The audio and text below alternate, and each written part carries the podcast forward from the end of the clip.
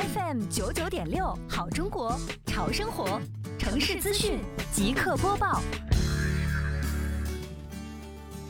近期，西湖区综合行政执法局双浦中队队员在巡查时发现，辖区范围内一处建设工地附近，每到饭点前后，便会出现一些商家向工地工人售卖盒饭。